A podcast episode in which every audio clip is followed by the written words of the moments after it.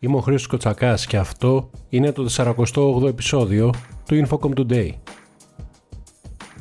Οι χώρες της G7 συμφώνησαν σε διεθνείς κατευθυντήριες αρχές και σε έναν κώδικα συμπεριφοράς για εταιρείες που αναπτύσσουν προηγμένα συστήματα τεχνητής νοημοσύνης. Οι αρχές στοχεύουν στην προώθηση της ασφαλούς και αξιόπιστης τεχνητής νοημοσύνης παγκοσμίως, όπως σημείωσε η ανακοίνωση της G7, τονίζοντας ότι οι developers, ενώ αξιοποιούν τις ευκαιρίες καινοτομίας, θα πρέπει να διασφαλίζουν ότι η τεχνολογία δεν αναπτύσσεται με τρόπο που υπονομεύει τις δημοκρατικές αξίες, διευκολύνει την τρομοκρατία ή θέτει ουσιώδεις κινδύνους για τα ανθρώπινα δικαιώματα. Experts από κυβερνητικούς οργανισμούς, τον ιδιωτικό τομέα, την τεχνολογία, την κοινωνία των πολιτών και τον ακαδημαϊκό χώρο ανέλαβαν να υποστηρίξουν τις προσπάθειες του ΟΗΕ ώστε να διασφαλιστεί ότι η τεχνητή νοημοσύνη χρησιμοποιείται για το καλό της ανθρωπότητας. Τα μέλη του AI Advisory Body που παρουσιάστηκε την Πέμπτη από το Γενικό Γραμματέα του ΟΗΕ, Αντώνιο Γκουτιέρες, θα εξετάσουν τους κινδύνους, τις ευκαιρίες και το παγκόσμιο ρυθμιστικό πλαίσιο της τεχνολογίας. Το συμβουλευτικό σώμα αποτελείται από 39 εμπειρογνώμονες από όλο τον κόσμο. Το σώμα αναμένεται να κάνει συστάσεις έως το τέλος του έτους. Δεν έχει διαμορφωθεί, τουλάχιστον σε επίπεδο κυβερνητικής θέσης, η τελική γνώμη της Ελλάδας αναφορικά με το αποκαλούμενο Fair Share, τη συμμετοχή δηλαδή των εταιριών περιεχομένου στο κόστος ανάπτυξης των δικτύων, όπως ζητούν οι τηλεπικοινωνιακοί πάροχοι. Σε αυτό συμβάλλει και το γεγονός ότι το θέμα υποβαθμίζεται τουλάχιστον σε σχέση με ένα χρόνο πριν. Σύμφωνα με πληροφορίες, στην άτυπη συνάντηση των Υπουργών Τηλεπικοινωνιών στη Λεόν της Ισπανίας την προηγούμενη εβδομάδα, το θέμα του Fair Share δεν συζητήθηκε τουλάχιστον στο πλαίσιο της επίσημης ατζέντας. Ο τομέας της υψηλής τεχνολογίας θεωρείται βασικός μοχλός για την οικονομική ανάπτυξη και την παραγωγικότητα και συχνά παρέχει καλοπληρωμένες ευκαιρίες απασχόλησης, σημειώνει η Eurostat σε έρευνά της γύρω από την απασχόληση στο high tech.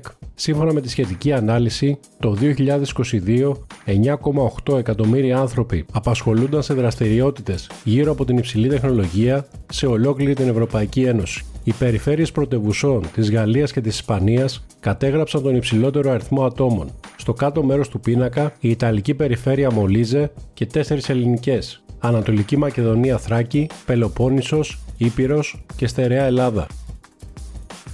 Σε νέα ανάλυση της Όκλα αναφέρεται πως οι στόχοι για την ψηφιακή δεκαετία 2030 είναι υψηλοί. Εν τούτης, οι ευρυζωνικές υπηρεσίες μπορούν να υπόσχονται ταχύτητες άνω του 1 Gbps αλλά η πραγματικότητα είναι ότι οι χρήστες σπάνια βιώνουν αυτό το επίπεδο ταχύτητας, όπως αναφέρει η εταιρεία. Ωστόσο, ενώ το χάσμα για υπηρεσίες Gigabit είναι μεγάλο, οι ταχύτητες που πλησιάζουν τα 100 Mbps είναι πολύ πιο συνηθισμένες. Την ίδια στιγμή, αρκετές ευρωπαϊκές χώρες παρουσιάζουν σημαντική πρόοδο στην παροχή ευρυζωνικών συνδέσεων υψηλής ταχύτητας.